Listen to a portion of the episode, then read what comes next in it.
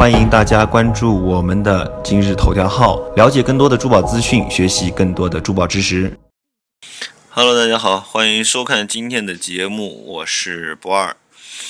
今天捡到一个料头，跟大家分享一下。我们先看一下哈，这个每一次老是拿一些高货或者拿一些成品给大家看啊，这个趣没什么趣味性，所以这次来呢就翻那么一块儿。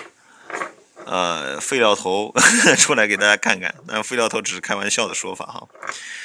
这个料头在一个朋友的店里放了很长时间。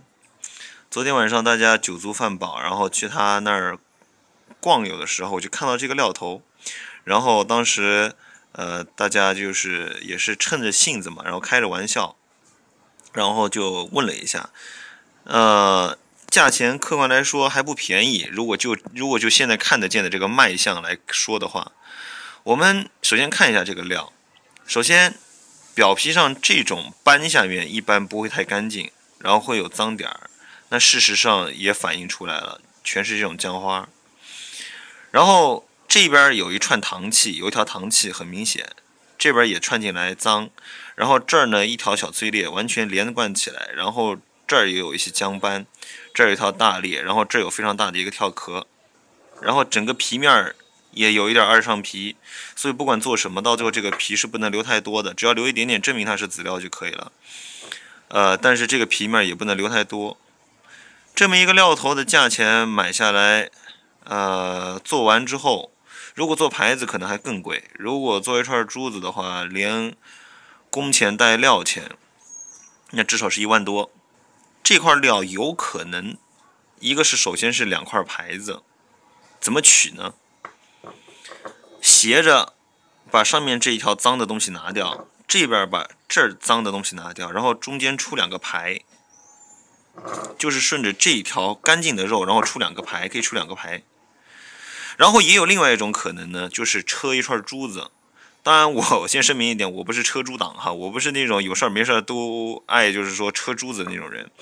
之所以说能车珠子，我在做一个设呃，在做任何设计或者在做任何定位之前，都肯定要经过这个谨慎的判断，然后乃至于和专业的师傅然后交流之后，然后才会做出一个综合的判断，一个东西适合做什么。对于做玉啊，我经常有一个观点。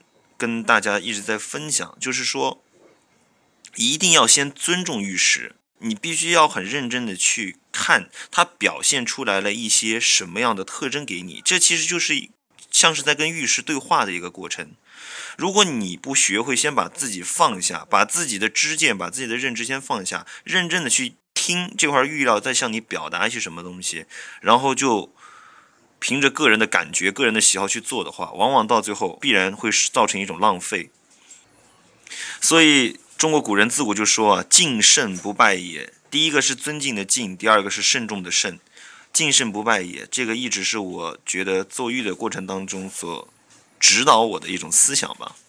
呃，经过和这个王师傅的这个讨论和商议之后呢，我们决定就是说，看看能不能出一串珠子。然后至于出出来的结果怎么样呢？回头发给大家看，欢迎大家关注我们的今日头条号，了解更多的珠宝资讯，学习更多的珠宝知识。